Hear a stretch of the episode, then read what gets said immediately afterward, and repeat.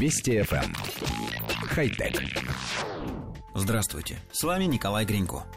Ученые из Гонконгского университета науки и технологии представили самую точную на сегодняшний день искусственную копию человеческого глаза.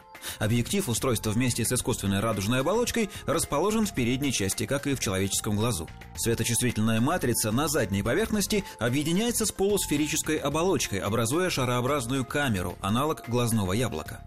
Камера заполнена ионной жидкостью, которая имитирует стекловидное тело, расположенное между зрачком и сетчаткой в человеческом глазу. Общее структурное сходство между искусственным глазом и человеческим придает устройству широкое поле зрения. Имитация уступает настоящему глазу только по разрешению. Качество получаемого с него изображения примерно в тысячу раз ниже, зато по реакции на изменение освещения он многократно превосходит возможности природного прототипа.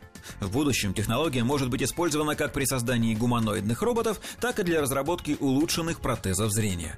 Исследователи рассчитывают, что искусственный глаз будет широко использоваться через 10 лет.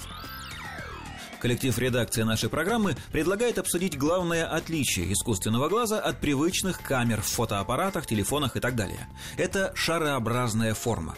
Она позволяет новинке обойтись всего одной линзой, в то время как современные объективы обладают сложной конструкцией из нескольких линз. Правда, для этого разработчикам пришлось изготовить криволинейную светочувствительную матрицу, повторяющую сферическую форму задней части искусственного глаза. Во всех современных камерах матрица идеально плоская, так сложилось исторически. Самые первые фотоаппараты снимали на плоские стеклянные пластинки, покрытые особым составом. Позже изобрели фотопленку, и она тоже располагалась в камерах на плоской поверхности прижимного столика.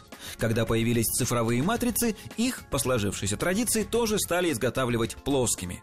Такая форма позволяет использовать в системе самые разные объективы, но заставляет постоянно решать различные проблемы. Например, снижение резкости по краям кадра. Искусственному глазу сменные объективы не нужны, а значит, матрицу можно сделать сферической, что приведет к существенному упрощению и повышению надежности.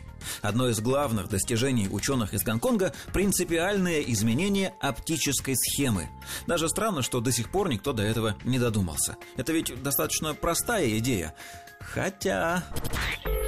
Вести FM. Эм. Хай-тек.